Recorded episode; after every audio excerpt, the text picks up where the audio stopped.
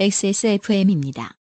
피 오 디 이 알 에이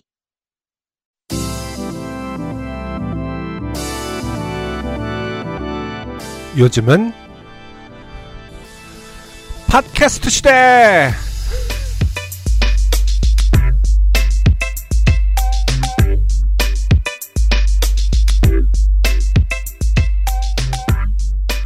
어, 십 년간 변하지 않은 게 있다면 네. 어, 에너지를 보통 이때 다 쓰고 그런 습관이 있었죠. 네.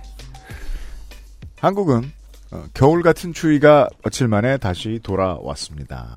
슬슬 다시 얼어붙기 시작할 한강가에 추천해드립니다. 해가 쨍쨍하군요. 요즘은 팟캐스트 시대 일월 한가운데에서 인사드립니다. 사백사십팔 번째 시간입니다. 유엔씨의 책임 프로듀서입니다. 윤세민 에디터가 바깥에 있고요. 안승준 군이 나타났습니다. 네, 반갑습니다. 어제는 미세먼지 앱을 켰더니 최고조음이라는 단어가 뜨더라고요. 저는 그 앱에 최고조음이 있는지를 처음 알았습니다. 앱을 깔고 나서. 이게 천천히 어떤 항목들이 생기는 것 같아요. 음, 아, 그런가? 십 년 전만 해도요.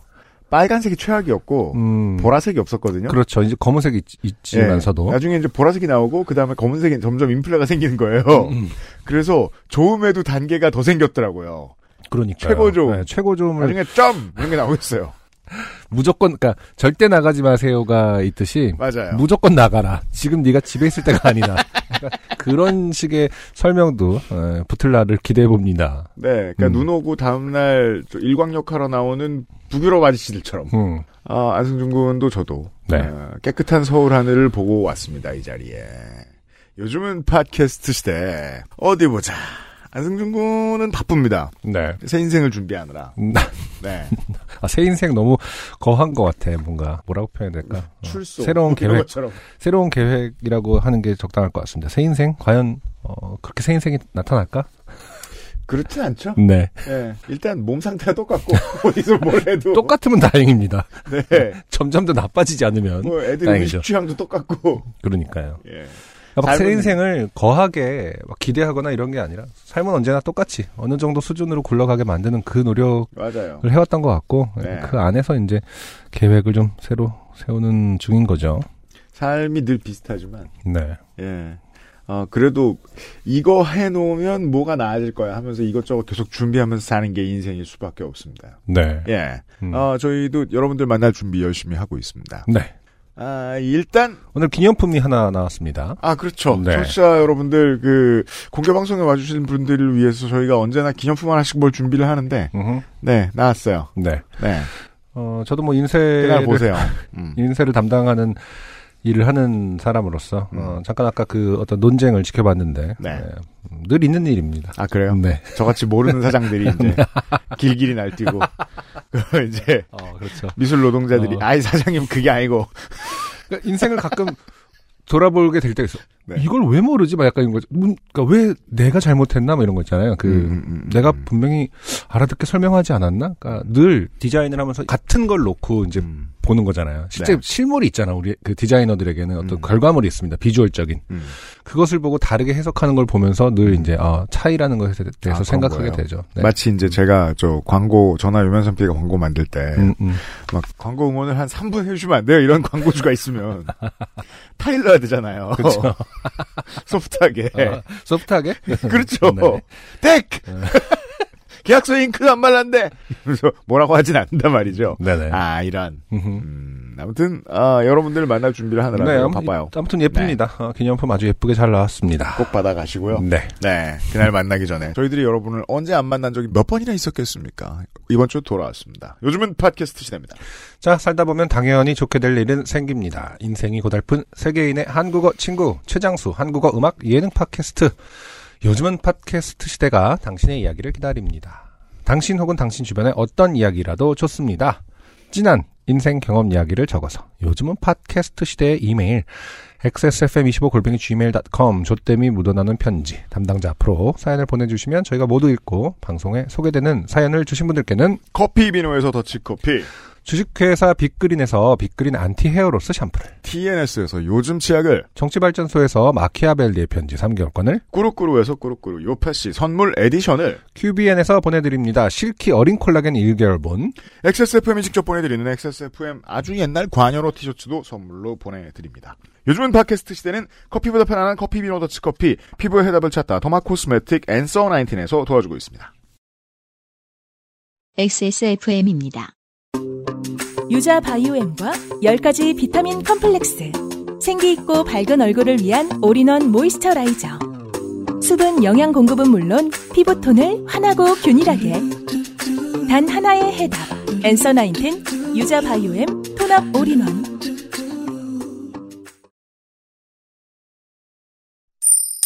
좋게 된 광고주. 음원은 앤서나인틴 광고 음원을 들었습니다만 앤서나인틴 광고만 하러 나온 건 아닙니다. 유면상 피디 이번 주에도 바빠요. 네. 이번 주가 진짜 바쁘겠네요. 왜냐면 설이 이제 다가오니까. 다 다음 주가 개 바쁘고. 아, 음. 설 장사는 이제 뭐. 치렀어요. 아, 그럼 끝났다고 보는 거고요. 그러니까 이게 네. 이제 일반인들의 음. 시각입니다. 음. 아, 그렇죠. 다음 주가 설이니까 이제부터 설이 코앞인데 바빠야 될 거 아니야. 안 바빠요. 네. 그 문제는 안 바빠요 이제. 네. 네. 일반. 왜냐하면 다다음 그 디자이너의 시각 이틀 후면요 네. 모든 택배가 멈추거든요. 아, 네. 그렇죠.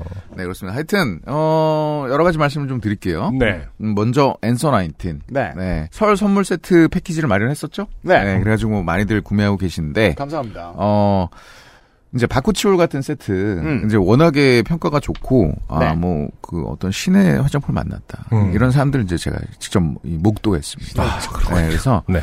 요번에 반드시 좀 구매를 하시고, 음. 그리고 방금 전에 음원에서 들었지만, 그 유자바이오엠 올인원. 네. 네, 이게 사실은 일시 품절돼요. 음. 네, 많은 아, 이제 그래요? 성토가 있었어요. 네네. 네, 그러니까 이게 그 여러 가지 좀 실험을 하느라고, 음. 좀 시간이 좀 걸렸는데 드디어 입고됐습니다. 그렇습니다. 네, 그 더 업그레이드된 방식으로 입고가 네. 됐으니까 유자바이오엠이 돌아왔습니다. 네. 기다리신 분들 반드시 구매하시고 음흠.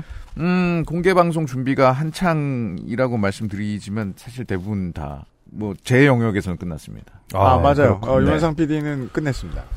그 늦게 뭐, 나오기로 했습니다 그날. 네. 네. 그렇습니다. 네. 그게 이제 자, 저의 준비에 막 마지막 준비예요. 네. 네. 그래서. 어, 공개방송 때, 그, 음. 우리, 그, 스폰서 협찬사들이, 음. 그, 대량 이, 있잖아요? 네. 그래서, 어, 아예 오늘... 스폰서석이 생깁니다. 음... 아, 그렇군요. 네, 바깥에 보시면. 구단주석 같은 그런 느낌으로. 아니요, 아니요. 아, 그 네. 공연장 내에는 아니고. 네. 네, 그래서 그 우리 그 공연장 로비에, 네. 어, 앤서나인틴을 필두로 해가지고, 이렇게 음. 좀 스폰서 그, 공간들이 같이? 좀 있어요. 아, 그래서, 앤서나인틴의 경우에는, 음. 이제 워낙에 우리와 밀접하게. 그렇죠. 네, 이제 네. 광고도 많이 하고, 어. 네, 하잖아요. 네. 그래서 요번에 이제, 어, 선물로 십오만 원 상당의 화장품 세트 다섯 개 또 준비했고. 그렇습니다. 네. 아주 비싼 거 준비하고. 근데 생각해보니까 우리가 선물을 어떻게 드릴지에 대한 논의를 아직 안 한 것 같아요. 네. 네. 그렇죠. 그거는 어. 이제 유엠씨에게 오늘부터 고민합니다. 아, 오늘부터 네. 고민하는군요. 네. 유엠씨는 이제 지금 전반적으로 논의를 한 적이 없습니다, 저는. 음, 네. 어, 뭔가 어떻게 진행되고 있는지. 아, 승준 군은 음. 이제 그, 이번 공개방송의 컨셉은, 아. 어, 승준이가 왕모드로. 아. 아. 가만히 계시네. 깔아주고. 네. 멘트도 내가 뭐, 어떻게 뭐, 청구해줘? 어. 네, 그렇게 할 수 있습니다. 대관식처럼? 네네. 아, 왕관 같은 거 쓰여줍니까? 뭐, 원하시면. 아닙니다. 네. 네. 이벤트샵에서. 네. 네, 하여튼 뭐, 그, 앤서나인틴 화장품 세트, 그니까, 고가의 화장품 세트. 로맨틱스 사장님이 그런 소품을 가지고 있을 수도 있겠네. 그리고 이제, 네. 네. 굿바이러스. 음. 그 우리 팔십 밀리리터짜리 작은 거 있습니다. 들고 다니면서 포켓에 딱 들고 다니면서 음. 딱 뿌려주면은 음. 주변 이제 한 반경 삼 미터 세균 다 죽이죠. 네, 그거 정확하지 미터... 않은 정보입니다. 네, 정확하지 않습니다. 어... 하여튼 전원에게 모두 증정할 계획입니다. 음, 네. 그리고요 그그 그 아까 말씀드린 그 작은 부스에 네. 앤서나인틴의 광고 배너 같은 게 있을 거예요. 네. 그래서 앤서나인틴 그 인스타그램 팔로우를 하시면 어, 음, 어 삼만여만 원에. 네. 삼만여만 원? 삼만여만 원? 네. 하여튼, 그, 우리 그 머스크 향수 있어요. 네. 다른 향수. 받으실 수 있어요. 받으실 네. 수 있다. 네. 다 드리는 건 아니고. 됩니다. 그 인스타에서 협조를 좀 해주시면. 일 차적인 자격으로. 제가 합니다. 드리고 네. 싶은 말씀은. 네. 그러니까 제가 이렇게 노력했으면. 음. 여러분도 좀 해주세요. 갑자기 그냥 가져가지 마. 음, 제발. 네. 우리 회사에서 이런 말하는 유일한 사람입니다. 앤서나인틴 네. 그 팔로우하는 거 어렵습니까? 음. 네, 좋은 회사고 정보 많이 올라오고요. 네. 그래서 이렇게 준비했고요. 그렇대요. 그래서 많이 네. 준비했습니다. 그리고 어, 우리 이제 다른 스폰서 중에 로맨틱스. 음. 그렇죠. 우리 지난 주에도 한번 언급한 적이 있지만 네. 네. 그 마법의 물질. 음. 어. 그 유엠씨와 저는 전혀 알 수 없는. 어, 그렇죠. 하지만 그 우리 세민 에디터처럼 네. 좀 조예가 있는 사람들은 네, 놀라움을 금치 못하는. 아, 이거, 이것을 실제로 네. 보다니. 그리고 그 제품은 그 일종의 반쪽이죠. 네. 나머지 반쪽을 로맨틱스 씨오 점 케이알에서 구매를 하시면은 거의 네. 완벽하게 된다. 그렇습니다. 이런 선물 준비했고 음. 그리고 이제 그거 있잖아요. 그거. 뭐. 그 여성용 우머나이저. 네, 네 우머나이저 맞습니다. 아, 우머나이저 근데 특정한 상표 이름이고요. 오거나이저라는 줄 알고. 오거나이저. 뭐? 물론. 잘 넣어둬야지. 그렇죠. 잘 정리해둬야죠. 그 우머나이즈는 들키지 않게. 네 말씀대로 네. 특정한 상품의 이름이고 아, 상, 상표명이고 음, 네. 그러네요. 그 기능을 하는, 하는 완전 어. 초초 신상. 네. 지금 로맨틱스에서 지금 이제 물건을 올릴 예정이에요. 아 그래요? 네, 그걸. 그런 제품 하나를 음. 준비했어요. 아, 아 이게 우리 저 처음 광고 상담할 때부터 네. 아, 우리 사장님이 별났습니다. 음. 음. 오프라인에서 학용하러봐라. 그러니까. 예. 근데 사실은 그 지금 그 우리가 그 로맨틱스가는 이제 그 부스의 배너를 음. 어떻게 만들 것인가를 저랑 정말 심도 있게 고민했습니다. 솔직하게 얘기합시다. 우리가 논의하면서 네. 제가 그 얘기는 분명히 했습니다. 뭐요? 어떤 물건도 그, 그림이 나오지 않게 합시다. 아. 그렇죠. 그래서 저도 네. 이게 사실 공연장에 아. 로비에다 세워놓을 건데. 음, 음. 사장님이 욕심을 부릴까봐 너무 혼자서 걱정을 많이 했는데 아, 네. 우리 사장님은 최고인 게 참 네. 대화가 또 잘 통하시고 열정은 있으되 네. 매너가 없진 않아요. 아, 그래서 네. 아주 심플하고 예쁘게 디자인되었습니다. 그래서 그 현장에서 확인하시고 네. 네, 아까 그런 그런 물건들을 준비했고요. 그렇습니다. 그리고 우리 뭐 청취자 사연 소, 그 소개 상품으로도 주는 음. 전통의 그 우리 스폰서죠. 네. 커피비노. 커피비노. 그렇죠. 사실 현장에서 뭔가 취식이 된다면 네. 아마 모든 그 관객들을 그 카페인으로 쓰러뜨릴 텐데. 그죠? 네. 우리가 이백 회 이후로 그걸 안 하기로 했습니다. 네. 왜냐하면 나눠줬더니 거기서 뜯어먹고 앉았는. 그것도 원액으로. 그래서 몇 명이 실려가고. 네. 그 뉴키즈 온 더 블럭 이후로 그렇게 많이 실려간 네. 적이 아, 없었던. 몇몇 똥멍청이 여러분 네. 이후로 제도가 바뀌었습니다. 그리고 네. 공연장에 소문이 났나 봅니다. 네. 네. 저희가 가니까 취식은 안 된다. 그렇습니다. 네. 먹을 생각도 없었는데. 네. 그래서 출연자들도 못 먹습니다. 네. 커피비노는 그 본인의 그 욕망을 숨기고. 네. 그냥 서, 커피 선물 세트를 협찬해 주시기로 했고요. 그렇습니다. 네. 그리고 마지막. 음. 어, 비 오는 날의 숲. 네. 비 오는 날의 숲. 돌아올 비 오는 날의 숲. 네. 음. 그 비 오는 날의 숲이 이제 여기저기 이제 자꾸 개구리처럼 점, 그 점프를 뛰어다니는데. 그렇죠. 광고를. 음. 네, 그래도 구간이 명관이다. 이러면서 요파 씨의 컴백을 함과 동시에. 네. 어, 그 삼만 원 상당의 이게 패키지 상품권을 아. 다섯 명에게 증정을 하기로 했는데요. 다섯, 다섯 분. 네. 삼만 원 상당이면은 그 메인 요리 두 개와 음. 통밀 초코 쿠키 두 개 정도가 그렇죠. 될 겁니다. 그러네. 네. 아주 훌륭한 한 끼가 나옵니다. 그렇죠. 어. 네. 네. 그 정도면은 뭐 우리 그 부부끼리 음. 뭐 거기다 이제 뭐 와인 하나 곁들이고 그렇죠. 그럼 바로 이제 부부 관계 회복되고 갑자기 절출산 이제 기여하고요. 음. 그렇게 되는 거니까요. 네. 어, 어떻게 뭐 받으실지 한번 나중에 뭐 그러니까요. 디테일은 뭐 알려 주시겠죠. 고민을 해봐야겠네요. 네, 네, 네. 하여튼 그렇게 우리가 준비를 하고 있고, 네. 그래서 공개 방송은 정말 재미있을 거예요. 네. 제, 사실 재미 여부는 제가 그 판단하지 않습니다. 제가 관여하지도 않고. 네. 하지만 난 유엠씨와 이제 우리 음. 승준 씨를 믿고요. 음. 그렇습니다. 네. 마지막 에너지를 여기서 풍족한 선물들을 준비해 네. 주셨고요. 네. 맞습니다. 네. 그래서 뭐뭐 뭐 사실 표를 더 팔 것도 없으니 그러니까요. 네, 그냥 그 표를 사신 분들 다들 기대 많이 하고 오시어라 이렇게 말씀드리겠습니다. 네, 네. 네. 그 전에 커피 선물 세트, 응. 털 선물로 많이들 좀 구매를 해주시죠. 아 그렇습니다. 아직 음. 하루 이틀 남아 있습니다. 네, 한 이, 삼 일 여유 있습니다. 네, 빨리 사세요. 면상비 수고하셨어요. 네, 감사합니다.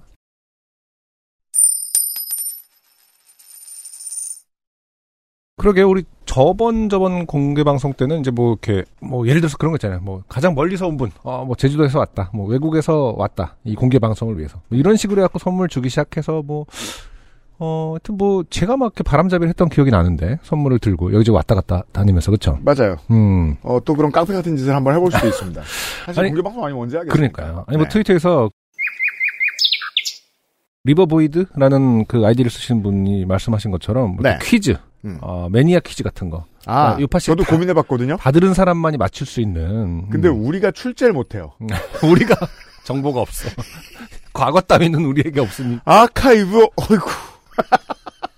그 퀴즈를 내기 위해서 다시 다 훑어봐야 되는데 네. 너무나 큰 일이죠. 어렵습니다. 그러니까요. 네. 음. 어쨌든 좋은 아이디어는 감사합니다만은 우리 우리가 못해요. 네.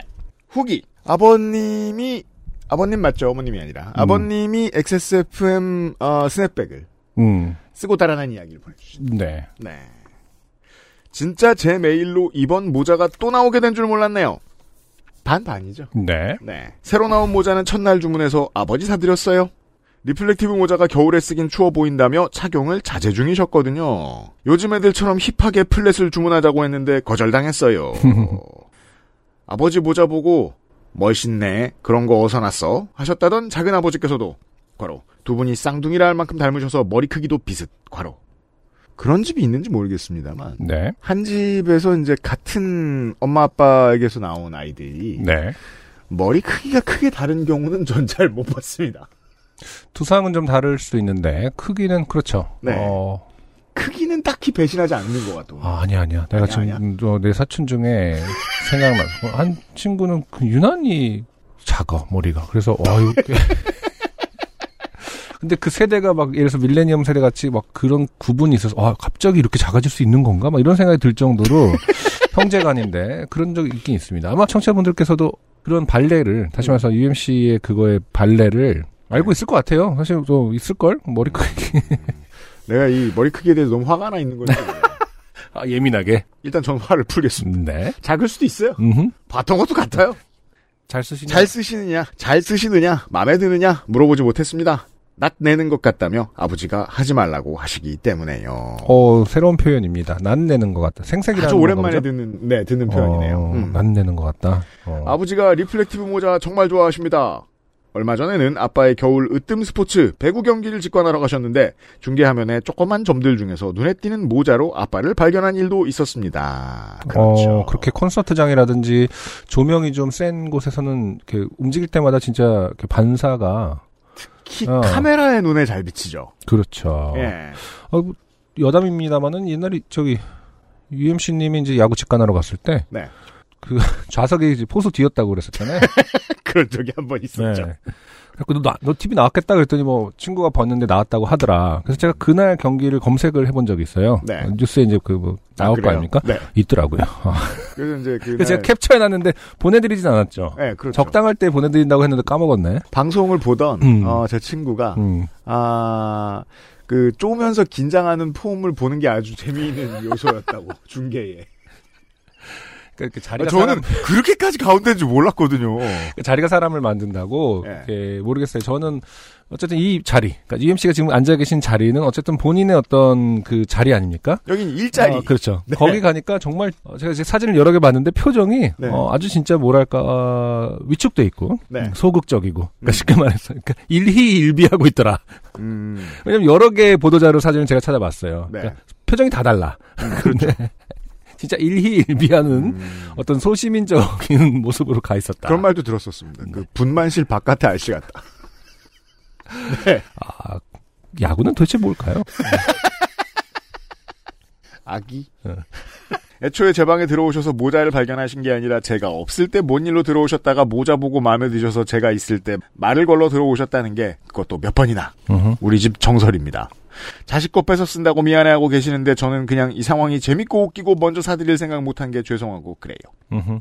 머리숱이 눌러야 할 정도로 많진 않으시고 평소에 실내에서 모자를 쓰고 계신 적도 없답니다. 정말 너무 좋아서 이뻐서 마음에 들어서 집에서도 쓰시는 것 같아요. 네. 바로 그러니 설거지하면서도 쓰고 계시고. 야. 바로 모자 아끼느라. 바로 아버지 워딩 맞습니다. 바로. 땀이 많이 날 수 있는 상황에서 안 쓰시는 거고요. 네. 원단이 약해 보여 세탁이 어려울까봐 그러시는 것 같아요. 음. 원래 모자는 세탁이 쉽지 않습니다. 그렇죠. 확실히 첫 정이 무섭다고 두 번째 모자는 그렇게까지 아끼고 사랑스럽게 보이진 않는 듯. 리플렉티브가 좋아서 그러셨던 것 같아요. 그런가 봐요. 네. 처음 보는 어떤 소재라고 생각하셨나 보다. 그러니까요. 그 소재로 만들 수 있는 물건이 많지 않거든요. 네. 뭐 만들면 또 하나 내놔야 되겠네요. 네. 아무튼 고맙습니다. 엑스에스에프엠입니다. 오늘 커피 드셨나요? 원두커피 한 잔 어떠세요? 정확한 로스팅 포인트, 섬세한 그라인딩, 원두 그 자체부터 프렌치 프레스까지 모든 추출에 맞춰진 완벽한 원두. 당신의 한 잔을 위해 커피비노가 준비합니다. 가장 편한, 가장 깊은 커피비노 원두커피. 나상준 씨. 네. 참고로 오늘 소개, 뭐 이런 얘기를 갑자기 왜 하지? 제가 서비스 정신이 투철해져가지고. 이번 주에 소개되면 음. 어, 그냥 마음의 여유를 가지세요. 막 그 갑자기 오늘 방송에 소개가 됐으니 내일 선물이 날아오겠지 이렇게 생각하는 분들도 음. 한 백에 한 분 정도 계시는 것 같아요. 아 그렇죠. 택배가 오래 걸려요. 어, 게다가 맞아요? 지금 설득껴 있고 말이에요. 맞습니다. 아무튼 네. 아, 참고로 지금 네. 택배가 멈춰서 네. 선물 발송이 늦은 늦습니다. 늦어요. 이번 주부터 늦는다고 아예 얘기를 해야 되는 거죠. 네. 설에는 사실 지금 저 저희 엑세스몰도 전국이 지금 다 힘듭니다. 저희도 네. 저희가 원래 이용하던 서비스가 지난주부터 택배를 안 해가지고 네. 제가 직접 우체국으로 들고 가서 발송을 하는데 네. 네, 그래도 다소 늦습니다. 그런 알겠습니다. 수고를 에디터가 하고 있습니다. 네. 사실 어, 설인데 막 다음날 배송되고 이건 되게 탄압의 현장이에요. 우선 나상준 씨, 네 반갑습니다. 안녕하세요 유엠씨님 안승준님. 이 년 전 이십일 대 국회의원 선거를 얼마 안 남긴 사월의 주말로 기억합니다. 저는 당시 자취하던 친구와 여의도에서 스터디 서울이군요. 네. 여의도에서 스터디 모임이 있어 주말마다 여의도로 출근했습니다. 당시 시대적 상황과 저에 대해 설명을 하자면 코시국이 시작된 지 얼마 안 됐기에 모두가 마스크를 쓰고 다녔고 방역에 예민한 시기였습니다. 저의 경우 당시 건설사에서 광고회사로 이직을 했습니다만 재택근무 무시, 일주일에 여섯 번 새벽 네 시 퇴근에 지쳐 또 다른 이직 준비를 위해 주말마다 스터디 모임을 나가고 있었죠. 저희도 반개의 광고회사로서 음. 이게 이렇게까지 필요한가? 손님이 많은가? 손님이 뭐 많은 걸 요구하나? 음. 네. 신기하네요. 그러게요. 그 스터디 모임은 당시 함께 살던 룸메이트이자 절친이 소개해줬고 저와 그 친구는 같이 스터디에 참여했습니다. 사건은 스터디가 마무리되고 각자 집으로 돌아갈 때 일어났습니다. 저희 둘은 같이 살기에 스터디가 끝나면 항상 함께 집에 갔지만 그날따라 유독 저와 친구 모두 약속이 있어 쪼개지게 됐습니다. 친구. 형, 나 약속 있으니까 이따 저녁에 집에서 봐요. 나. 그래, 이따 집에서 보자고. 친구는 약속 장소로 이동했고 저는 약속 장소가 여의도였기에 국회의사당역에서 잠시 시간을 때우고 있었습니다.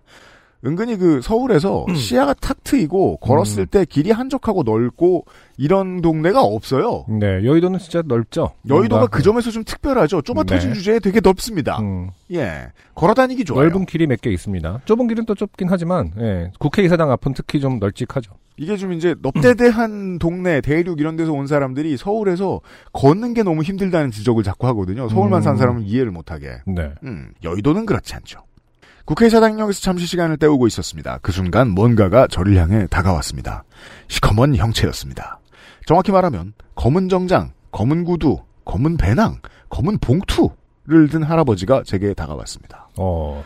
배낭과 봉투는 태기를 할 수 있지 않을까요? 하나에 하나를 넣거나. 그러니까요. 음. 당시 할아버지는 모두의 기피 대상이었는데 그도 그럴 것이 영내에서 음. 유일하게 마스크를 안 쓰고 있었습니다. 음, 이 년 전이면은 한참 많이들 어, 철저하게 지키고 있을 텐데. 사실 지금도 실내와 교통수단에서 마스크가 필수입니다만은 법적으로도 그렇죠. 네. 코시국 처음에 시작할 때부터도 어. 강제적인 제재를 거의 안 했죠. 그렇긴 하죠. 예, 그냥 법령만 이제... 놓고 단속을 따로 안 했죠. 네. 근데 그런 갈등도 많았고 그때만 해도 지금 그러니까 사람 마음이 참 간사합니다. 그때는 안 쓴 사람 하나만 있어도 되게 불안했어요. 제 기억이 음. 지금은 이제 안 쓴 사람이 있어도 뭐 그러려니 하는 마음이 좀 있죠. 그러니까 어...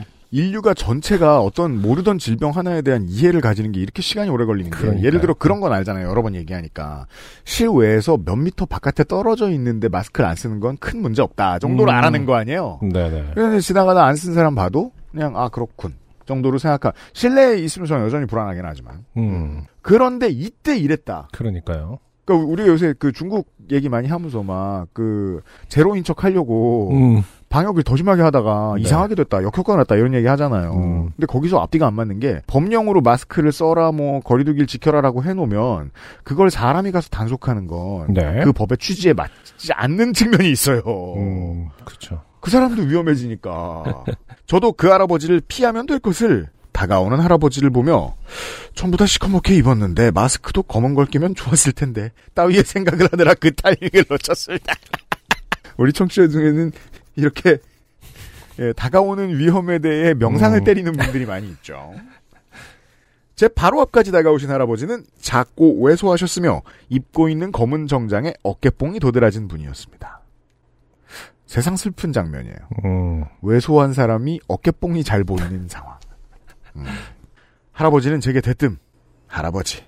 젊은이, 길 좀 물어볼 수 있을까? 그때 여기서 저도 서울 사람이 아니에요 하고 갔어야 했습니다. 나, 애 어디 가시는데요? 할아버지. 내가 지금 여기를 가야 하는데 도통 길을 모르겠네. 핸드폰 지도도 잘 모르겠고. 말하며 할아버지는 제게 당신의 낡은 스마트폰과 작은 종이에 쓰인 어떤 주소를 보여주었습니다. 저는 할아버지의 스마트폰을 건네받아 종이에 써있는 주소를 검색했고 검색 결과는 허경영 사무실이라고 떴습니다. 아, 저희가 저하는 허경영 장르군요. 그죠, 청취자 여러분. 네. 더 이상 어... 희화화되는 걸 조차도 원치 않는. 네. 요파 씨가 아니면 음. 이런 사연이 소개나 되겠습니까? 그... 저희도 피하지만 가끔은 틉니다. 네. 네. 결과를 보는 순간 앞불싸 했습니다. 좋게 된 건가 싶더군요. 할아버지는 그걸 보시고는 여기가 맞다며 활짝 웃으시더니 여기를 어떻게 가야 하냐고 물었습니다. 음. 저는 마스크를 안 쓴, 심지어 처음 보는 노인과 이토록 밀접하게 대화하는 것이 영 껄끄럽고 불안하여 거리를 두고자 스마트폰을 건네드리고 나, 국회의사 당역 몇 번 출구로 나가셔서 쭉 가시면 돼요. 할아버지. 그래? 아유 고마워 젊은이. 내가 멀리서 이 양반 보러 왔는데 서울 지리를 잘 몰라. 물어보고 싶어도 다들 피하더라니까. 나. 할아버지 마스크 안 쓰셔서 그래요. 마스크 쓰시면 덜 피해요. 그러니까 덜 본인... 피해요. 네. 어. 마스크 쓰시면 괜찮을 거에도 아니고 마스크 쓰시면 덜 피해요. 그건 이제 그 할아버지한테 네. 하는 말이지만 어깨뽕한테 하는 말이기도 하고 그래. 이게 왜소한데 어깨뽕 어. 눈에 띄는 사람 근처에 잘 안 가게 됩니다. 어, 너무 재밌습니다. 그러면 이 덜 덜 덜 자가 만약에 예민하게 받아들인 할아버지였다면 네. 덜 덜? 덜? 그럼 또 어떤 요소가 나, 사람들로 하여금 나를 피하게 하지? 이렇게 했을 때 이제 어, 하나하나 교정. 네, 나상준 씨는 그럼 제가 볼 때는 어깨뽕이 좀 과합니다. 뭐 이렇게 돼야 될 건지. 그래서 모든 코디 코치를 해주고 새롭게 태어나서 네. 어, 탁탁 쳐서 이제 가셔도 됩니다. 아무도 안 피할 거예요. 이렇게. 어, 근데 어쨌든 나상준 씨 굉장히 친절하신 분이네요. 기본적으로. 그러니까요. 본인의 의도와 음. 전혀 다르게 예, 음. 친절하게 굴고 있습니다. 네. 지금. 마스크 쓰시면 덜 피해라. 마스크 쓰라는 얘기도 어쨌든 결국은 전달을 했습니다. 네. 네. 그러자 할아버지의 눈이 반짝였습니다. 젊은이. 뭔가 깨달은 눈빛이었습니다. 자기를 피한 것이 마스크 때문이었냐며 그런 거면 걱정할 필요가 없다고 했습니다. 어... 할아버지. 젊은이, 난 코로나에 절대 안 걸려. 내가 그 비법을 알아. 듣자마자 이건 무슨 미친 소리인가. 확실히 좋게 됐구나 싶다가도 궁금했습니다. 그렇죠. 비법이라는 단어. 비법이 뭘까? 네. 아, 그러니까 비법을 알아라고 했는데 네 하면서 이제 가긴 참 애매할 것 같아요. 그러시구나 이러면서 가기는 아, 비법? Sure, sure you do. 아. 드러나 보자라는 마음이 정말로 어, 이렇게 마스크를 안 썼음에도 불구하고 아직까지 지금 안 쓰는 상황 아니겠습니까? 그렇죠. 아, 저 같으면 피하고 싶을 텐데. 이십 년만 해도 지금 음. 이 년 전이라고 쓰셨습니다만은 작년 말에 쓰셨으니까 이제 삼 년 전이란 말이에요. 그때만 해도 마스크 안 쓴 사람과 대화를 한다? 그러니까요. 뉴스에 나올 거리였습니다. 나 그게 뭐예요, 할아버지? 할아버지 이거야 이거. 할아버지는 메고 있던 배낭을 내리더니 주, 주변을 쓱 둘러보고는 제게 바짝 붙어 배낭 속을 저만 보이게 보여줬습니다. 이야. 영내에서 메스암페타민을 거래하면 이런 기분인가? 물건 확실하냐며 물어볼까 따위의 생각을 하며 본 배낭 속에는 쑥담배가 보루로 가득했습니다. 어, 쑥담배가 그 상업화돼서 나오는 거고 있나요? 그러게요. 아니면 본인이 말았다는 뜻인가? 이렇게. 아. 쑥담배. 마라핀 담배처럼 마실 수 있죠. 뭐 그럴 수, 어, 네. 보르체라는 거는 이제 상업적으로 나와 있나 봅니다. 음, 저는 비흡연자이기에 이게 뭔지 몰랐습니다. 어. 확실한 건 처음 보는 담배다 했죠. 어, 그런 거 보니까 이제 뭐가 있나 봅니다. 패키지도. 음. 나. 이게 뭐예요, 할아버지? 할아버지. 이게 그 비법이야. 우리 동네 노인들은 이것 때문에 코로나에 안 걸려. 나도 그래서 이렇게 팔팔하게 돌아다니는 거야. 아, 지금 나상준 씨는 마음 먹었습니다. 네. 최대한 캐내보기로. 그러게요. 이왕 이렇게 된 거 이미 전파는 됐을 것 같고. 나. 쑥담배가 코로나를 막아요? 할아버지. 아, 그래. 아이는 안상준이 된 겁니다. 취임새입니다. 아이, 그래. 이걸 매일 한 대에서 두 대씩 매일 피면 코로나에 절대 안 걸려. 독감도 그래. 이거 나만 아는 비법인데 젊은이가 고마우니 특별히 내가 하나 줄게. 아, 후임자도 이런 미친 할아버지 연기를 잘해줬으면 좋겠습니다. 저는 지금 그 할아버지예요. 전 연기자의 마음을 가끔 이해합니다. 허경영을 아. 지지하며 쑥 담배를 계속 피는 아. 하시며 보루를 뜯어 한갑을 제게 쥐어주더군요. 그걸 받아들며 아, 이래서 접종률이 희망이구나 생각했죠. 할아버지는 들뜬 표정으로 말을 이어갔습니다. 할아버지. 내가 이 비법을 허경영 초응지한테 알려주려고 여기까지 온 거야.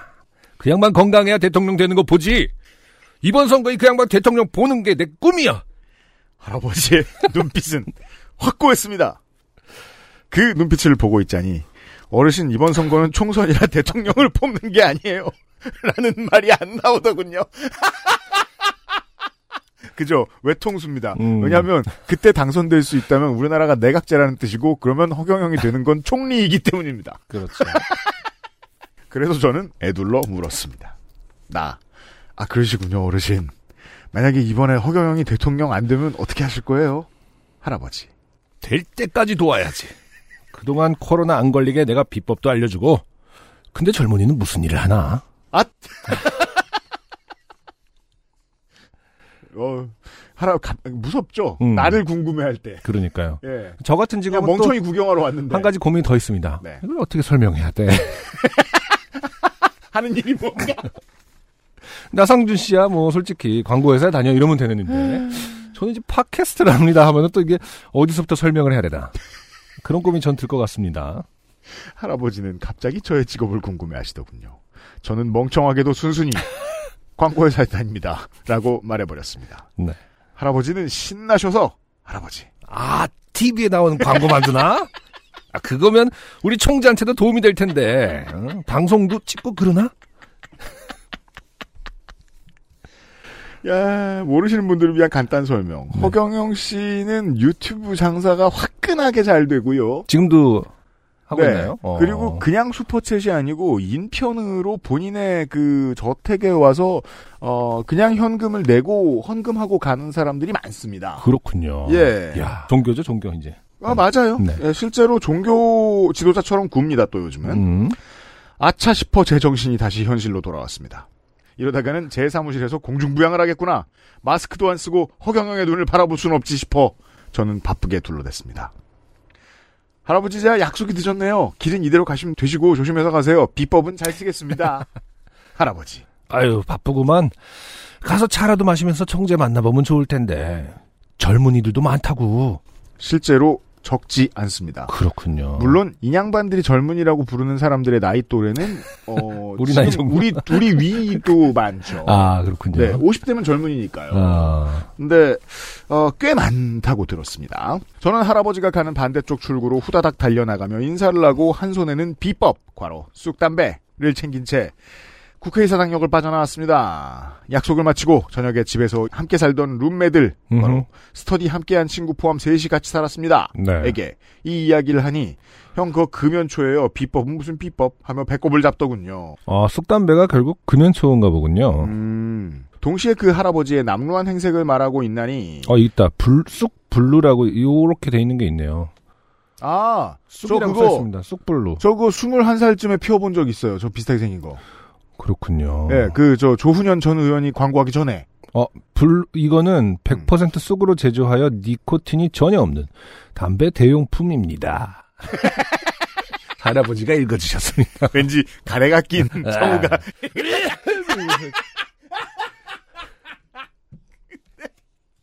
제가 기억이 나는 건 그건가? 음, 담배가 아니, 니코틴이 없는 거군요.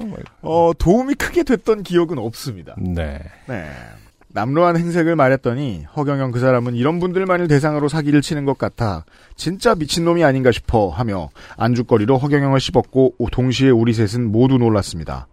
허경영 사무실이 여의도 한복판에 실제로 있다는 사실의 말이지요. 그렇군요. 이게 정당인이나 언론인들, 국회 출입 기자들은 한 이십 년째 알고 있는 겁니다. 그렇군요. 옛날에 그 유명한 어 금송아지 같은 게 이제 그 음. 팝업 위에 달려 있던 롤스로이스로 유명했어요. 음, 그 무슨 이제 말이죠? 무슨 경제공화당인가 이런 거 처음 그러니까 처음에 이제 그 그 이제 대, 뭐냐 후보 포스터에 이름을 처음 올리던 그 시절부터. 아, 롤스로이스 엠블렘 그 여신 같은 거를 빼고 금송아지를 박았어요, 거기다가? 네. 우와. 그런 걸로 유명했습니다. 아, 완전 힙합이네. 그래서 그때부터 지금까지 허경영을 그냥 동네 우스운 사람으로 아는 사람들이 많은데, 음. 어, 지난번 총선 때 막 저희, 저희 그 아실에서 역설을 했습니다만, 전국의 후보를 다 낸 양대 정당 빼고 유일한 정당입니다. 물론 본인 돈을 쓴 것도 아니에요. 그 사람 믿고, 선거에 들어가는 비용을 그냥 낸 사람들이 전국에 많았다는 거예요. 네. 근데 그분들이 대단한 직업이나 가졌느냐? 아닙니다. 보통 다 박봉의 월급쟁이들이었어요. 아니면 은퇴해서 모은 자금을 출마하는데 쏟아부은 분들도 많았고요. 허경영 롤스로이스로 검색을 했더니 네. 무슨 뉴스 화면이 나오는데 음. 음, 롤스로이스 팬텀 육억 팔천에서 칠억 팔천 이렇게 써 있어요. 음. 그리고 밑에 같은 브랜드를 타는 유명인 도끼. 이건희, 장근석 이렇게 굳이 언론에서 어, 세 명을 네 명을 묶어버렸습니다. 도끼는 팔았을 거예요. 세금 내야 되니까. 음, 그렇죠. 자, 그러면서 저를 제외한 남현지 흡연자 친구들이 말하더군요. 친구, 기사에서 봤는데 흡연자가 비흡연자보다 코로나에 가려울 가능성이 높다더라. 형도 이참에 비법 시작으로 피워봐. 뜻밖의 화타가 건넨 비법 때문에 태워볼까 싶었지만 그냥 갖다 버렸습니다. 피울 이유도 이걸로 코로나를 막을 수도 없다는 걸 아니까요. 네. 긴 사연 읽어주셔서 감사합니다. 안승준님 추하시는 일 잘 되시길 바라고 새해에도 복 많이 받으시고 새로운 분야에서도 소소한 기쁨과 웃음을 주셨으면 합니다. 그동안 수고하셨습니다. 감사합니다. 피에스. 만약 사연이 뽑히게 되면 후기로 프로포즈 날 허경영 만난 이야기도 보내겠습니다. 감사합니다. 아, 이게, 우리가 맨날, 아, 범죄자를 이렇게 다루는 것에 탐탁치 않아 하면서도 음. 굉장히 허경영 씨 얘기가 나오면 음. 굉장히 많은 정보를 우리가 청취자한테 주고 있는 것은 아닌가. 계속 조금씩 조금씩 알아가게 하고 있는 것은 아닌가. 네. 아, 아무튼, 뭐, 후기에서 또 허경영 얘기를 해 주실 필요 없을 것 같습니다. 경계하세요, 청취자 여러분. 엑스에스에프엠입니다. 충분히 뿌려도 당기고 건조해? 그럴 땐 미스트를 바꿔봐. 수분층, 크림층, 이중 보습막이 건조할 틈 없이 지켜주니까. 단 하나의 해답. 앤서나인틴 시카판테놀 크림 미스트. 정은경 씨 아주 오랜만입니다. 네. 백칠십이 회에 한번 소개된 적이 있군요. 으흠. 네. 안녕하세요. 아주 오래전에 엘에이에서 비행기를 좌표 삼아 길을 찾았던 사연이 소개되었던 정은경이라고 합니다. 네. 잘하면 오. 이제 뭐 오, 육 년 됐겠습니다. 음. 음. 안승준님이 떠나신다는 소식에 급하게 사연을 끄집어내 봅니다. 네. 그래서 다급하게 사연을 보내신 많은 음. 여러분들 감사합니다. 감사합니다. 몇 년 전 지인들과 하는 취미 밴드에서 공연을 했을 때의 일입니다. 음. 노래도 잘 못 부르는 제가 보컬을 맡아 열심히 준비했고 친구들, 지인들도 잔뜩 초대했었죠. 오, 이거는 어, 음. 승준이가 가끔 이제 술을 많이 마시면 음. 가끔 한, 한 적이 있는 얘기입니다. 뭐라고? 내가 노래를 못하는데 보컬을 했다. 쟤 왜 저런 말 하지? 퀸시 존스가 그랬기 때문입니다. 어, 그렇죠. 제가 그런 말을 좀 쉽게 하는 편이긴 하죠. 뮤지션, 뮤지션임에도 불구하고. 퀴즈. 어, 어. 안승, 퀸시 존스는 그러니까, 안승준에게 뭐라고, 뭐라고 했을까요? 아까 그 트위터에서 그분도 그 정답을 말씀해 주셨었는데, 네. 음, 그런 퀴즈를 해보자고. 아무튼, 네, 저도 가끔 그런 얘기를 하긴 하죠. 아, 자, 어쨌든, 음. 어, 실력이 아니라 흥으로 승부하자는 마음으로. 저는 이 정도는 아니었습니다. 저는 어쨌든, 어, 어, 돈값은 해야 된다라는 생각을 하긴 했습니다. 네. 네. 음, 마음으로 몇 주 전부터 탈색을 진행했습니다. 네, 이건 중요한 관리죠. 퍼포먼스 하는 네, 사람한테. 이런 거는 이제 제가 학교 밴드 할 때는 이런 마음으로 했죠. 막 이렇게. 음. 재밌게 어, 외모도 막 바꿔보고 그렇죠. 어떤 그런 것들 요소를 항상 추가하면서 맞습니다. 거의 하얗게 된 금발머리에 당일 미용실에 가서 잔뜩 힘을 주고 지하철에 탔습니다. 음. 모두의 눈길이 저에게 쏠렸지만 저는 그다지 신경 쓰지 않았어요. 아니 사실 즐겼을지도 모르겠네요. 공연뽕에 차올라 있었거든요. 그죠?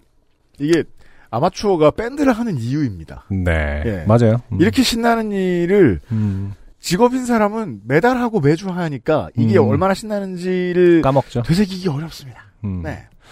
긴장과 설렘 가득 안고 무대에 올랐습니다. 네, 아마추어 밴드니까 커버를 하겠죠. 공연은 레드 핫 칠리 페퍼스의 커버곡으로 진행되는 전반부에 흥을 띄우고 레이지 어게인스트 더 머신의 곡으로 후반 절정에 이르려는 계획으로 구성했습니다. 좋죠. 아, 네. 아마 뭐 모르긴 몰라도 비슷한 연배인가 봅니다. 제가 이제 학교 밴드 할 때도 뭐 레드아시라든지 레이저 게스트 머신도 많이 하고 이랬었는데. 근데 정우영 씨는 몇 년 전이라니까 뭐 연배까지는 알 수 없는데. 맞아. 근데 그리고 지금의 어떤 락 페스티벌의 헤드라이너라든지 이런 거를 봐도 그런데 사실은 그 이 그래프상으로 밴드가 그렇게 우후죽순 많아지거나 새로운 밴드가 그렇게 많아지지 않아요. 그래서 그건 이제 네. 매년 말하고 연초에. 음. 어, 음악상 후보들을 보면 알 수 있습니다. 그러니까요. 다른 사람들은 다 모르겠는데 락 보면 그놈이 그놈입니다. 그래서 엔엠이라는 그 매거진 그 음, 저는 항상 음, 그걸 보면서 이제 네. 옛날에 공부하기도 하고 그랬었는데 계속 다루는 그 헤드라인들이 그 뉴스 그러니까 쉽게 말해서 락신을 다루는 헤드라인들 뉴스 보면은 음. 다 비슷비슷합니다. 이게 네. 어떠냐면 한 팔, 구십 년대까지만 해도 음. 컨트리 가수가 다 그 사람이 그 사람들이었어요. 음. 락 밴드는 다 계속 새로 나왔거든요. 그러니까. 이제 반대입니다. 그러니까요. 이제 완전 반대. 한국으로 보, 말할 것 같으면 모르는 젊은 트로트 가수 엄청 많죠. 음, 예. 그러니까. 근데 락이랑 비교를 못 하겠습니다. 시장이 없으니까. 네. 네. 맞아요. 그러니까 제 얘기는 틀렸을 수도 있겠네요. 그 연배가 비슷해서가 아니라 음. 밴드를 한다라는 것 자체가 안, 그, 안 바뀐다 또. 그렇죠. 예, 예, 예. 레드 핫 칠리 페퍼스 곡 몇 곡, 몇 곡을 부르며 흥에 올라 마음껏 춤을 추고 뛰던 중 빠직 무언가 이상한 느낌이 왔습니다. 슬개골 탈구죠. 아, 근데 그건 보통 이제 강아지 있고 사람은 또 다른 것들이 있을 수 있습니다. 읽어볼까요? 네. 왼쪽 무릎이 헐렁해지는 느낌. 음. 힘을 주려 해도 힘을 줄 수 없는 상태. 인대파열일까요? 어, 그러게요. 음. 이게 남들이 말하는 무릎이 빠지는 건가? 춤추는 척 다리를 끼워 넣으려. 아니, 놀리면 안 되겠지만 어마어마한 춤이었을 것 같습니다. 무릎 빡! 어떻게? 정은경 씨 본인은 굉장히 괴로운 순간인데 나중에 이제 사람들이 막 지인들이 야 너 그 춤 진짜 멋있더라. 야 무릎 빠진 줄 알았어. 근데 무릎 빠졌었어. 이거 아니에요 지금? 야 너는 꼭 그 뼈가 없는 사람 같이 추더라 말인데. 야 이게 또 저희가 의학 노동을 모르니까 모르겠습니다만 네. 여기서 다리가 안 움직인다는 느낌만으로 끝날 수 있는 겁니까? 통증이 없이? 그러게요. 예를 들어 옛날에 막 그 저 이렇게 레슬링 보다가 가끔 음. 어깨 탈구가 되는. 그럴 수 있죠. 예. 그거는 뭐 예. 자기가 끼웁니다. 끼워서 하는 그 엠엠에이 선수들도 있어요. 예. 얼마나 고통스러운지 음. 사실 말도 못할 거 아닙니까? 네. 근데 이제 프로들은 많은 돈 받고 하니까 앙다물고 하는데 지금 정은경 씨의 이야기에서는 고통에 빠져 있습니다. 그렇습니다. 네. 아드레날린 때문이겠죠. 지금 공연 중이기 때문에. 아 맞아요, 네. 맞아요. 그거 중요해요. 그거 엠엠에이, 중요해요. 엠엠에이 선수의 버금가는 아드레날린과 어, 분출 상태겠죠. 엠엠에이 선수들 맞을 때 안 아프대잖아요. 걱정되지. 음, 그러니까. 질까봐. 아드레날린이죠. 네. 공연은 절정으로 향해 이제 알 에이 티 엠 곡 순서로 넘어가고 있었습니다. 멤버들과 긴 시간을 열심히 준비했는데 공연장을 꽉 메운 지인들과 친구들이 모두 바라보는 앞에서 제가 무대에서 내려갈 수가 없었어요. 저는 짝다리를 짚고 상체로 모든 흥을 표현하며 정말 좋습니다. 그 제가 좋아하는 밴드 알 이 엠이라는 밴드 마이클 스트라이프스가 이렇게 상체로 흥을 잘 표현하죠. 많이 안 움직이시죠. 네, 손만 이렇게 이렇게 그렇죠. 하죠. 그래서 그거 보고 있으면 음, 적응됩니다. 네, 혹은 뭐 터킹헤드라든지 네, 손으로 흥을 표현할 수 있는 방법은 락 역사에 굉장히 오랫동안 있어왔습니다. 아, 알 이 엠 라이브나 그냥 뮤직비디오 보셔도 네. 그 동작은 똑같이 늘 나옵니다. 네. 네. 그때가 마침 아, 레드 핫 칠리 페퍼스에서 알 에이 티 엠으로 곡 분위기가 넘어가던 찰나여서 그런지 그날의 관객들도 같이 공연한 멤버들도 제가 다친 걸 눈치채지 못했다고 하더군요. 아, 이건 진짜 뭐랄까 끼가 있는 분인가 봅니다. 이 상황을 어색하지 않게 넘어갔다라는 것은. 그리고 그때는 이제 간혹 나오는 잭 딜라로차의 분위기를 따라하면 됩니다. 음, 음. 화가 난 척합니다. 가만히 서가지고. 네. 머신에 대한 분노를. 네. 네. 그러면 안 움직여도. 기계 산업. 네. 사람들이 알아서. 네. 네 마음을 이해하고. 바이브를 따라갑니다. 그렇습니다. 공연이 끝나자마자 응급실로 달려갔습니다. 그날은 눈이 왔고 공연장 근처에서는 택시가 잡히지 않았습니다. 절뚝거리며 큰 길까지 나와 겨우 택시를 타고 응급실로 가 치료를 받았죠. 하지만 진짜 좋게 된 건 다친 그 후였습니다.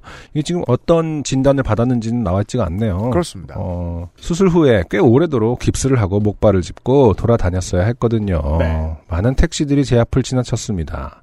버스에 오르는 일은 얼굴에 철판을 깔아야만 할 수 있는 고행이었습니다. 자, 자 이렇다고 말씀하시는 걸 보면 한국 얘기인 거죠. 그렇죠. 네. 아까 저도 처음에 엘에이라고 얘기를, 그 엘에이 사연을 기반으로 했기 때문에 아직도 네. 외국에 계신지는 좀 헷갈렸는데 명확하게 네. 알 수 있습니다. 그러니까 기동 패턴이 달라졌는데 다니는 게 불편하다. 네. 심지어. 선진, 선진국인데. 그렇습니다. 심지어. 한국입니다. 어, 심지어라는 말도 어울리지 않지만 휠체어도 아닙니다. 그냥 목발임에도 불구하고. 그쵸? 음, 네. 어, 버스가 지나치, 아니, 택시가 그냥 지나치고 음. 버스에 오른 일이 철판을 깔아야만 할 수 있는 일이었다. 음흠. 네. 굉장히 나쁜 나라에 살고 있는 것처럼 들립니다. 한국적이에요? 엘리베이터가 있는 지하철역은 조금 상황이 나았지만 그 수는 너무 작았습니다. 그죠. 그렇죠? 생각보다 찾기 어렵습니다. 안 찾던 사람을 찾으려면. 어쩌다 있는 엘리베이터도 너무 멀었고요. 어, 어느 모임 장소에서는 계단이 너무 가파르고 높아 참석할 수가 없었습니다. 그런 아, 이제, 보이, 이제 보이기 시작하는 거죠. 음. 어, 본인이 어, 다쳐봤을 때 세상이 얼마나 불편하게 구성되어 있는지를 깨닫게 되는 거죠. 음. 음. 어쩌다 있는 엘리베이터 너무 먼 것도 먼 거고요. 음. 가서 줄 서면은 비켜주지 않습니다. 음. 음, 먼저 네. 타려고 합니다. 아, 어, 아이, 유모, 유아차를 끌 때도 마찬가지거든요. 음, 그럼요. 술자리에선 화장실이, 어, 무릎 꿇고 앉았사를 해야 하는 화변기여서. 야. 한발 스쿼, 야, 한발 스쿼트로 균형 잡기를 해야 했습니다. 야, 이건, 네. 저, 책롱 선생 젊었을 때 하던. 음. 시도했다가 균형을 잃는 날에는 대참사를 맞이할 듯 했습니다. 그렇죠. 꾹꾹 참았습니다. 음. 그날도 집에 돌아오는 길에 택시를 잡기 어려웠으니 제 방광에 얼마나 큰 고통을 겪었는지는 말할 것도 없겠죠. 그렇죠. 네. 네.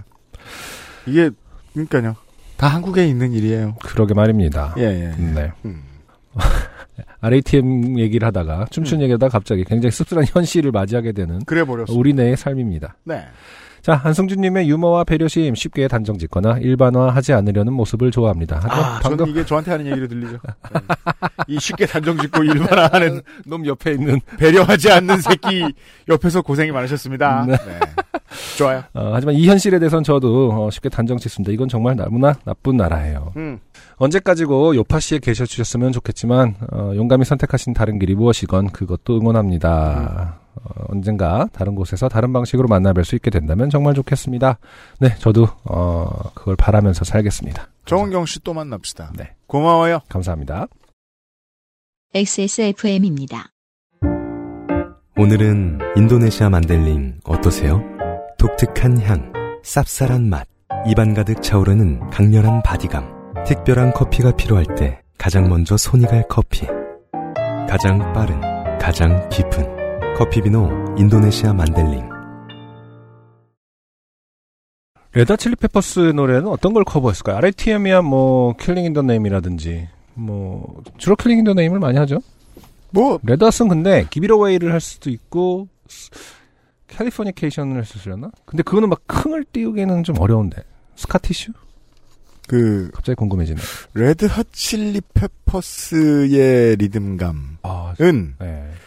어, 가만히 선 채로 소화하기가 아주 어렵습니다. 지금 이 정은경 씨의 취미 밴드는 사실은 베이스랑 드럼 라인이 굉장히 탄탄해야 되는 음. 밴드예요. 그렇죠? 음. 네. 그러니까 물론 가만히 서서 하고 싶으면 갑자기 그 이제 주로 코치가 수신호 보내듯이 이렇게 해가지고 음. 레이저 어게인스트 더 머신 노래를 아델로 바꿔가지고 아델로를 부를 수 있겠습니다만 사실 두 밴드 모두 어, 가만히 서서 커버치기는 어려운. 그렇습니다. 네, 고생 많이 음, 하셨습니다. 무릎이 헐렁해질 정도의 노래들이긴 하죠. 네. 어, 오랜만에 집에 가는 길에 레드 핫 칠리 페퍼스랑 네. 알에이티엠을 들으면서 가야겠네요. 그렇죠. 네. 어, 잘 붙으셨길 바라고요. 네네. 후기를 보내주시고요. 네. 자, 요파시 순천시장 음흠. 유선 씨가 돌아왔습니다. 그렇군요. 네. 어. 기존세라는 말이 있더라고요, 그렇죠? 어, 그 뭐예요? 기가 존나 센. 아, 나는 뭐 저 명존세 같은 얘기인 줄 알았네요. 비슷한 거죠. 기를 되게 세게 때렸다. 그런. 어, 뭐 사실 많은 청취자분들 중에 음, 이분이 그분 아니겠습니까 지금? 어, 그 일 계속 하실 거예요, 맞죠? 음, 네. 네, 어, 도민맨에게 그 일 계속 하실 건지. 음. 어. 원래 하고 싶었던 일이 뭔지 생각해봐라. 도민맨을 괴롭힌. 그렇죠. 네. 바로 그 유선 씨입니다. 네. 그러니까 최근에 보내주신 분들 중에서 기가 가장 강한. 네. 기가 가장 약한 분으로는 우리 저 창원의 안경사 박상민 씨가 있고. 네. 사연을 참고하시고. 네. 안녕하세요. 순천의 유선입니다. 안승준님과의 작별 전에 마지막으로 사연을 보내고 싶었으나 좋게 된 일이 없어 매우 아쉬웠습니다. 그런데 오늘 매우 좋게 된 일이 생겨 룰루랄라 사연을 씁니다. 네. 오늘 아침. 애인과 함께 아침을 만들어 먹기로 했습니다. 아, 이분이 지난번에 싸우고 나서 좋은 한주 되세요라고 문자 보내신 분이죠. 좋아요. 유선 씨 애인 좋아해요, 저는. 네. 애인이 금요일 저녁에 저희 집에 왔고 오늘인 토요일 오전에 저는 출근해야 했거든요. 출근 시간이 늦은 편이라 열한 시에 출발해도 넉넉합니다. 그래서 주말 아침에는 느지막이 함께 브런치를 먹는 게 일상입니다. 오늘은 바게트 안에 치즈를 넣고 버터에 꾸먹기로 했어요. 그래서 저는 한 손에는 바게트를 들고 한 손에는 빵칼을 들고 바게트에 배를 갈랐습니다. 근데 하루 지난 바게트라 그런가 딱딱하고 질겨서 바게트의 겉을 지나 빵칼은 바게트를 잡고 있던 제 손가락 끝부분을 썰었습니다. 아, 오늘 부상 사연이 좀 많네요. 그 빵칼은 이제 쉽게 말해서 그냥 칼이라기보다는 톱니가 있는 스타일의 칼이죠. 빵칼은 대부분. 이게 이제 우리가 어릴 때 생각하던 빵칼은 음, 케이크를 자르는 피부를 자르는 능력은 없어요. 그렇죠. 근데 요즘 빵칼은 안 그렇죠. 네. 피부를 잘라도 굴곡이 심하게 잘라서 다시 붙기도 어렵게 만들어 놓는 능력이 있는 빵칼들이 많아요. 조심해야 돼요. 극심한 통증을 느끼고 싱크대에 서 있던 저는 식탁에 앉아 있던 애인을 바라보며 큰일 난 것 같아요. 라고 나지막히 말했습니다. 애인은 깜짝 놀라 제게 와서 무슨 일인지 살핀 다음 집에 있던 구급 키트를 꺼냈습니다. 왼손 두 번째와 세 번째 손가락 끝이 베어. 어, 와, 두 개를 동시에 썰었군요. 야, 칭찬하고 싶습니다. 네. 이 정도 할 수 있는, 해먹을 수 있는 사람은 드뭅니다.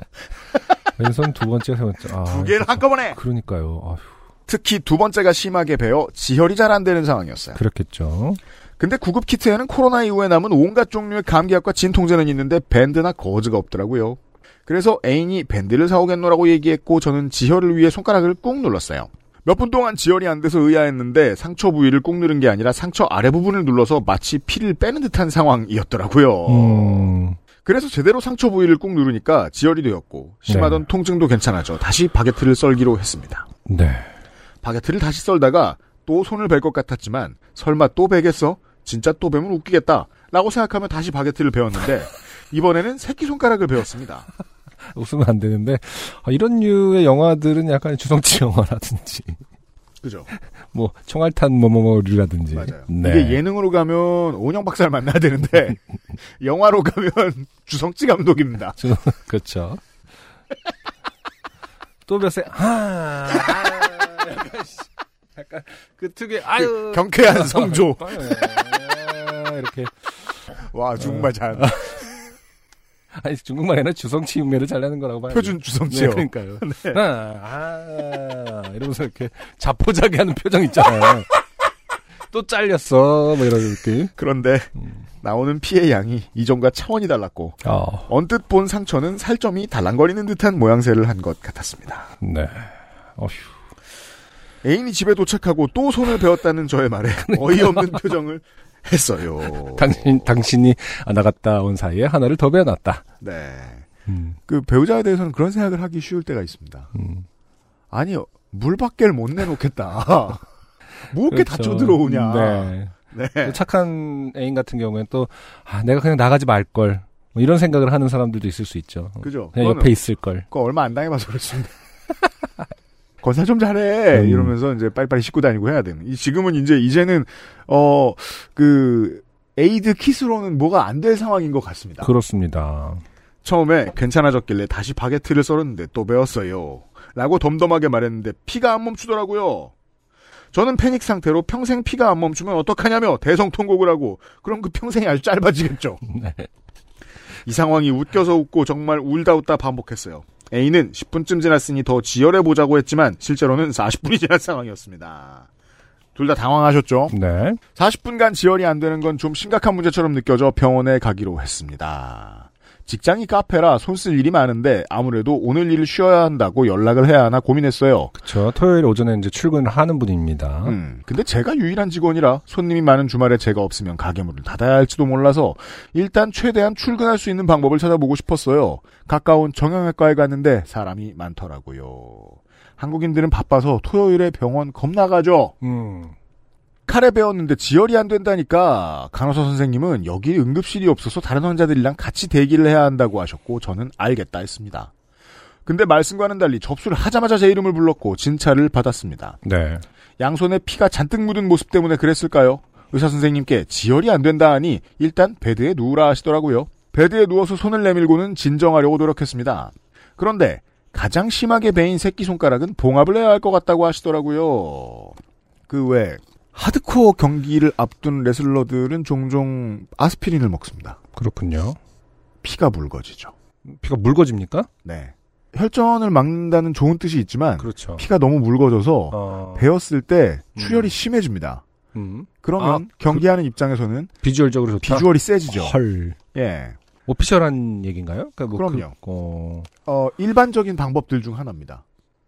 아예 오메가삼을 장복하는 사람들도 서로 있다고 하죠. 음, 내 피를. 네, 그러니까 이제 피가 맑아지고 혈전을 막아주는 건 역할은 동일하기 때문에. 음... 네. 하지만 같이 먹으면 위험하다는 이야기도 있습니다. 평상시 습관 때문에 어, 지혈이 좀 늦어지는 사람이 있을 수도 있습니다. 네. 그렇더라고요. 그렇군요. 봉합을 하면 손 쓰는 게 너무 불편할 것 같고 그냥 봉합하기가 싫기도 해서 봉합 안 하고 지원해주, 지혈해 주실 순 없냐고 의사 선생님께 여쭤봤습니다. 사실 방법을 찾아주실 거라 생각한 건 아니고 그냥 던져본 건데 잠시 선생님이 생각하시더니 의사 선생님 그럼 다른 방법을 한번 써봅시다 라는 겁니다. 안승준은 이렇게 읽으니까 음. 쑥 담배를 가져오진 않을 것 같잖아요. 네. 다른 연기예요. 이건. 네. 네. 의사 선생님이 간호사 선생님께 의사 선생님 스킨밴드 작게 잘라서 주세요 라고 하시더니 네. 상처의 양쪽 살을 가까이 당긴, 당긴 후 음. 그 위로 얇고 긴 테이프를 여러 개 붙여주시더라고요. 가벼운 상처 이렇게 많이 하죠. 맞아요. 붙이시면서도 의사 선생님 이게 될까?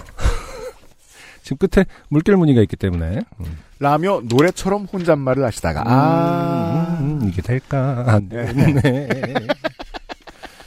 스킨밴드가 또 있나? 이러면서 아, 날렸네. 이런 말도 자주 합니다. 보면. 우연히 또, 마음속에 있더니 뭐 하다가 이렇게 세 개나 비었을까? 이러면서 마음속에 있는 말이 튀어나오고. 그럴, 그럴 때가 있죠. 네. 의학 노동자들이 보면. 뭐야, 이거. 마취한 줄 알고, 마취해서. 상처를 탓하고 막. 네. 나 깨있는데. 음. 의사 선생님. 어, 이렇게 해서 지혈되면 봉합을 안 해도 됩니다. 라고 말하셨고, 음. 잠시 기다린 뒤에 확인하니 지혈이 됐더라고요. 야. 오늘 하루 동안은 손을 쓰지 말라 하셨는데 저는 통증도 가셨고 지혈도 되어서 일을 할 요량이었는데 갑자기 손을 쓰지 말라 하시길래 그럼 봉합을 하면 손을 써도 되나? 아, 진짜 어, 손이 많이 가는 환자입니다. 음. 진상이라는 방문이 있으면 음. 문턱 앞에 서 있습니다. 음, 왔다 갔다 하면서 너무 아주 선한 얼굴을 하고 여기 무슨 방이에요? 이러고 있습니다. 손 써도 되는 방인가? 이러면서 라고 여쭤봤고 선생님은 저만의 착각이었을 것 같긴 한데 살짝 저를 째려보시면서 의사 선생님 당연히 안 되겠죠? 라고 말하셨습니다. 검지, 중지, 새끼손가락을 베어서 저는 오늘 하루 종일 니트릴 장갑을 끼고 일을 했습니다. 네. 예, 아, 쓸모가 있죠. 어, 어쨌든 손을 쓰지 말라고 했는데 손을 씁니다. 그러니까 이제 그 아마 어... 아무리 장갑을 꼈어도 사실은 접촉이 물리적인 접촉이 많아지면 위험할 텐데 안타깝습니다. 그 바리스타 일을 지금 하고 계실 텐데 음. 그렇다면 평상시에 자꾸 나도 몰래 자해하게 되는 똥멍청이 아니신 거예요. 음. 계속 키친에 붙어 계시니까. 그러니까요. 예, 어쩌다 이 생긴 일인 것 같긴 해요. 장갑을 끼고 있어서 안에 물이 안 들어간 줄 알았는데 장갑 안으로 물이 약간 들어갔는지 땀이 난 건지 여덟 시간이 지난 뒤 땀 난 겁니다. 네. 땀 난 겁니다. 음... 제가 이 니트릴 장갑을 집안일 할 때 정말 즐겨 쓰거든요. 그렇군요. 한 시간이면 쪼글쪼글해집니다. 어... 여덟 시간이 지난 뒤 장갑을 벗으니 목욕탕을 다녀온 것 마냥 손가락이 쪼글쪼글해져 있더라고요. 그래도 환부에는 물이 들어간 것 같지 않아 다행입니다. 아, 제가 의사는 아니지만 어, 굉장히 안타까운 그러니까 이러지 이렇기 때문에 이렇게 쪼글쪼글해지는 게 상처 봉합에 그러니까 그 아무는데 도움이 됐을는지 모르겠네. 너무 외타면 도움이 안 됩니다. 그러니까요. 네. 뭐 일을 하셔야 되기 때문에 이랬겠지만 음. 안타깝네요. 집에 돌아와 싱크대에 덩그러니 놓인 바게트는 피가 묻어 있어 아깝지만 버렸습니다. 사연은 이상입니다. 네. 다들 건강하세요. 우리 옛날에 막 이렇게 어렸을 때는 모기 같은 게 나를 너무 괴롭힌 모기 잡으면은 막 어, 라이터로 하고 막 이런다고 그 막 꼴도 보기 싫으니까 혐오. 어, 혐오. 박, 어 그냥 버렸습니다. 바게트 혐오는 없네요. 음, 제가 불에 태워버리고 싶고 막 이럴 것 같은데 바게트를. 제가 아는 최악의 모기 혐오는 음. 어, 뭐 작업실에 계시던 형들이 음. 모기를 그 저 전기 지옥으로 잡은 다음에. 그치. 그 시신을 모으는 거였어요. 어, 맞아요. 투명한 플라스틱 케이스에.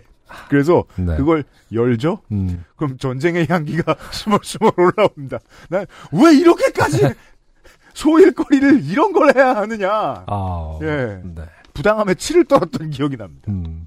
아, 그러니까 어쨌든 이 바게트 빵은 그러게요. 딱딱해지면 뭐 돌멩이와 같으니까 네. 어, 칼을 탓할 수는 없을 것 같고 음. 바게트빵 조심하셔야겠네요. 정말 썰 때.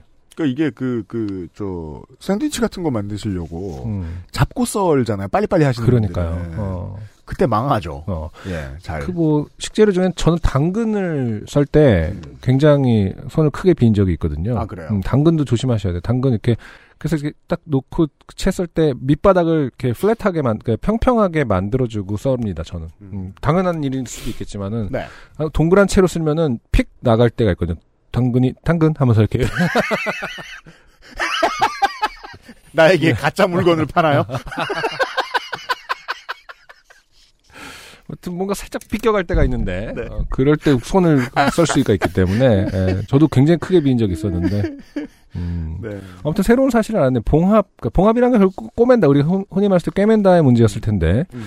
어느 정도는 또 요청을 하면은 꼬매지 않고 그냥 이 스트랩으로 해주는 수도 있나 보네요. 방법은 다양하고 그러니까요. 네. 음. 그랬다 틀리면 이제 환자 책임지는데 그렇죠. 그 음. 의사는 그래서 음. 눈썰미가 좋아야 되죠. 감이 좋아야 되고 음. 이 사람은 붙을 것 같다. 음. 혹은 이 사람은 안 붙어도 너무 큰일은 나지 않겠다. 혹은 아, 그 다음번 기회가 있거나 음. 이 사람은 안 붙었을 때 진성을 떨지 않겠다. 지책임이라고 생각하겠다. 등등까지 다 생각해야 되는 그 짧은 시간에. 예. 아, 아무튼 유선 씨, 네. 큰 일을 겪으셨는데 아무튼 지금은 다 어, 쾌유가 됐기를 바랍니다. 저는 이제 그저께 음. 저녁을 준비하다가 네. 칼이 음. 어, 바닥으로 떨어졌어요. 아. 또 죄송치 아 이러면서 이렇게 발등에 꽂혔나요? 아, 아, 아. 아니죠. 원래 그러면 이렇게 처음에 꽂히면 아. 아무 말도 안 하고 있다가 그러다가, 뺀 다음에 또 꽂히죠. 그렇죠. 뽑지 마. 이러고 다시 꽂고. 아 미안하면서 다시 있는 자리에 놓고. 아 근데 그건 확실해요. 아. 이게 괜히 슬로우 비디오로 편집하는 게 아니구나. 음. 정말 느리게 떨어지거든요. 음. 예. 그래서 저는 제가 발을 어떻게 치웠는지 아직도 용해 죽겠습니다. 아, 그래서 많이 다쳤어요? 막판에 발을 치워, 아니요, 막판에 발을 치웠어요. 아, 치웠다고? 네. 어. 근데 떨어질 때 칼칼 뾰족한 부분은 먼저 떨어지던가요? 그렇죠. 보통 그렇게 되죠. 아니죠. 그렇게 그래요? 하지 않으려고 무게중심을 이렇게 그 뒤쪽으로 잡, 물론 썰 때도 중요하지만 떨어질 때도 그걸 계산하지 않을까? 계산, 그걸 계산까지 한 놈이 떨어뜨려? 왜 나한테 왔는데 그게 아니라 일반적인 내가 그렇게 똑똑해 보이냐고 지금 묻는 거 아니야? 아 그렇지. 식탁의 일반적인 높이라는 게 있으니까 네. 실험을 하지 않을까? 뭐 그렇지는 않으려나? 음... 떨어질 때 그래도 어쨌든 안전하게 떨어지는 방법은 있을 것 같아요. 제가 배워본 적은 없는데 칼을 음. 바닥에 몇 번 떨어뜨려 봤거든요. 어, 항상 뾰족한 데로 갑니까? 네. 그렇더라고요. 어, 그렇구나. 예, 아직까지 제가 살아남아 있긴 한데 네네. 한 번도 칼을 안 닿고 음... 예. 부엌 조심하시고. 네. 유선 씨 고맙습니다. 딱히 어, 사연을 소개할 건덕지랄 게 없어서 네. 탈락자가 되었습니다만 네. 이혜린 씨가 쓴 것을 조금만 음. 읽어봅시다. 저는 유형이 헤어질 거라고 말하던 남자친구와 아직까지 만나고 있어요. 네. 군인이었던 남자친구는 다행히 무사 전역하여 지금은 어엿한 사회인이 되었습니다. 유형 게시록은 이번에도 이루어지지 않았어요. 이번 주 사람들 왜 이래요? 아니 이혜린 씨가 언제 사연을 보낼 때 뭐 남자친구와 헤어질 거라고 한 적이 있나 보네요. 제가 그랬겠죠. 뭐 저 그런 네. 놈이니까 네. 저는 섣부르게 속단하고 아. 신중하지 않으며 뭐였지 아까? 아마 몇 년 안에 남자친구에서 남편으로 랩업할 듯합니다. 네. 이 좋은 사람과 혹시라도 이혼하게 되면 요파 씨의 사연을 보내겠습니다. 으흠. 그리고 언제나 다정하셨던 안승준님의 새 시작을 응원합니다. 감사합니다. 승준님의 따뜻한 마음과 인간에 대한 애정과 관찰력. 과로 이렇게 표현하니 굉장히 거창하게 들리네요. 굉장히 과로. 거창하네요. 네. 네. 덕분에 제 관점이 아닌 또 다른 관점에서 타인을 바라볼 수 있었어요. 감사해요. 음. 십 년째 좋은 친구가 된, 돼준 요파 씨 정말 고마워요. 네. 크게 좋게 된 일이 없어 그동안 사연을 보내지 못했지만 견딜만한 힘든 일이 생길 때마다 요파 씨의 사연으로 보내볼까, 사연을 보내면 두 분이 어떻게 소개할까, 이런 상상을 하며 위안을 받곤 했습니다. 그리고 이전에 사연이 소개되었을 때도 큰 위로가 되어주었답니다. 오래된 사연이라 정확한 워딩은 기억나지 않지만 안승준님께서 제게 밝은 에너지가 느껴지니 잘 헤쳐나가실 거라 말씀 주셨던 게 참 힘이 많이 됐습니다. 그렇군요. 어서 이런 무속임 같은 소리를 그러니까요.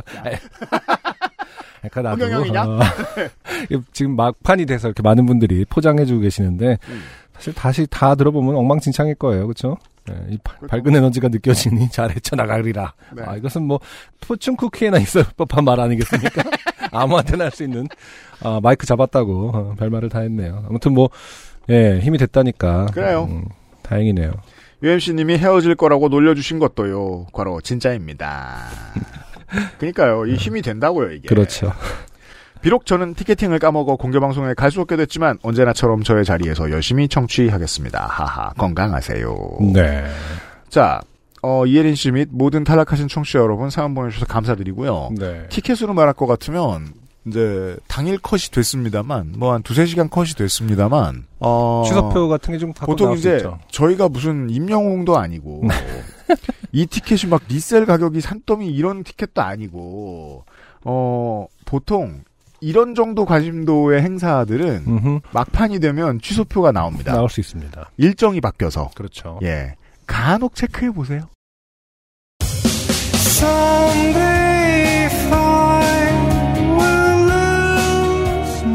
아무튼 이혜린 씨 말씀처럼 그 제가 한지는 이제 팔 년째입니다만은 음. 요파 씨가 이제 그 전에 너클볼로님하고 했을 때로 치니까 딱 십 년. 십 년째네요 올해가 그렇죠? 네. 십삼 년에 하셨잖아요, 그렇죠? 그러네요. 어, 일 년 쉬고 대단합니다. 십삼 년에 네. 십 년 했네요.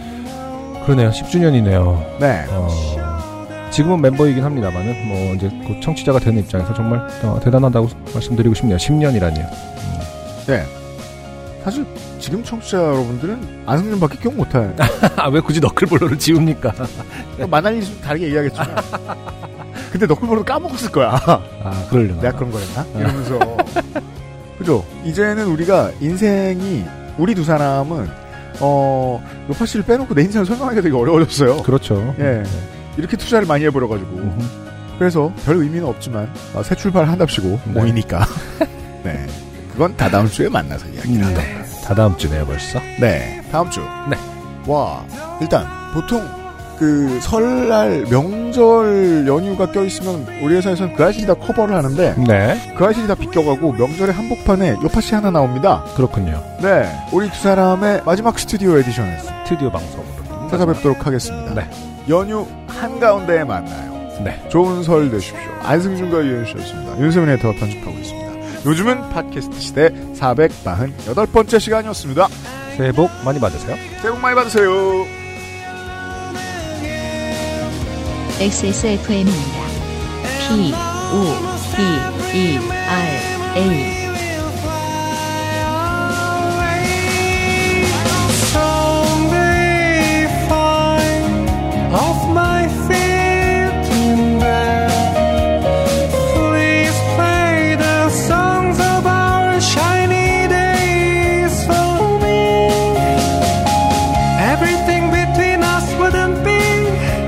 the way